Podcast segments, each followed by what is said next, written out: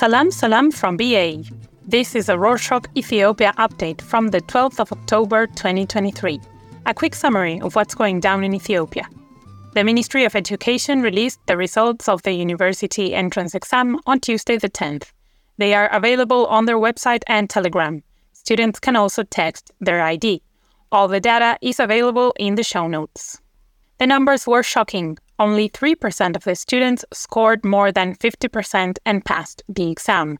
Out of the almost 850,000 who took the exam, only 27,000 passed. Last year, the ministry introduced a remedial program because of the high number of students that failed the exam. The program helps students who have failed by a close margin to improve their knowledge of the subject or subjects they flunked. At the time, the minister said that the program was a, quote, one time thing, unquote. During a presser, the minister revealed that the remedial program will continue this year. 16,000 students who attend evening high school programs took the exam and a mere 12 of them passed. More than 1,300 schools didn't have a single student who passed the exam. The ministry said students can only submit their complaints online until Monday, the 16th. Meanwhile, in Tigray, since the region had been at war for some time, the ministry decided to postpone this year's university entrance exam to give examinees enough time to study. Students began taking the exam this week on Tuesday, the 10th.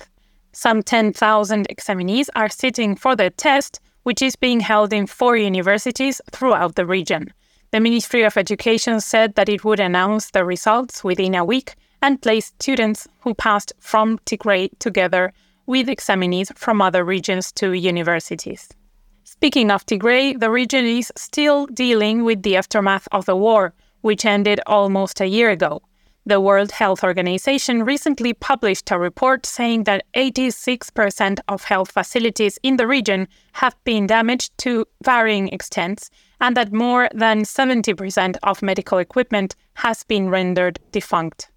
The organization said it will release another report on the state of health facilities in the Afar region, where some fighting had taken place, and will prepare another report on the Amhara region. A few months ago, the U.S. Agency for International Development, more commonly known as USAID, and the World Food Programme, or WFP, decided to stop distributing aid because of allegations that aid was being stolen. This week, the WFP announced that it will resume distributing aid, but only to refugees sheltered in Ethiopia. The program decided to resume aid distribution after it put in place security and monitoring systems. There are currently over 900,000 refugees in Ethiopia, one of the highest in the world. Ethiopia is still in a state of emergency, which was declared more than a month ago because of the conflicts in the Amhara region.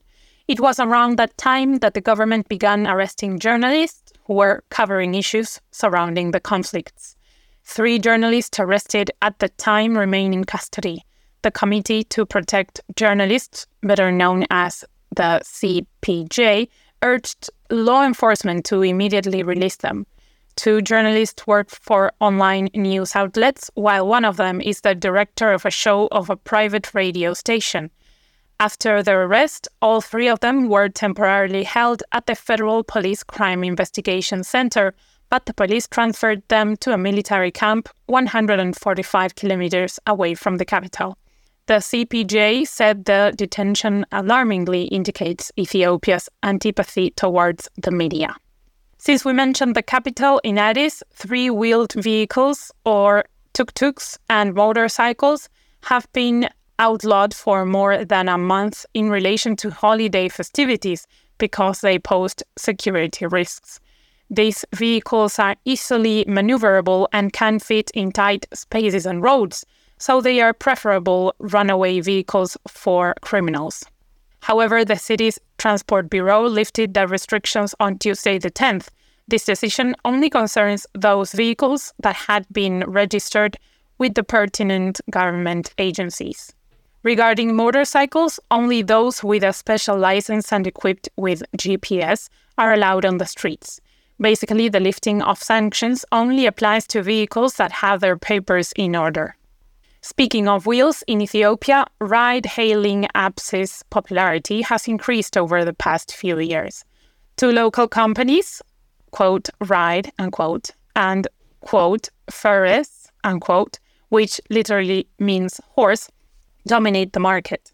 International tech firm Yango announced recently that it has officially entered the Ethiopian ride hailing app market via a franchising deal with local tech firm G2GIT Group. Yango's Africa office head said that the deal will forge exceptional service provision by bringing together Yango's international expertise and quality standards and G2G's local market knowledge. Yango operations will be overseen by G2G. The ride hailing service is yet to begin, but when it does, it will make Ethiopia the 13th African country in which Yango is available. Although the company plans to roll out digital payment features in the future, when it starts operating, users will only be able to pay in cash.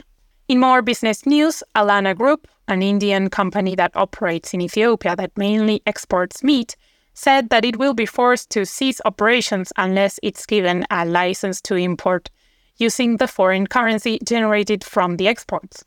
There's a shortage of foreign currency in the country, and the government wants to take as much foreign currency away from the market as possible.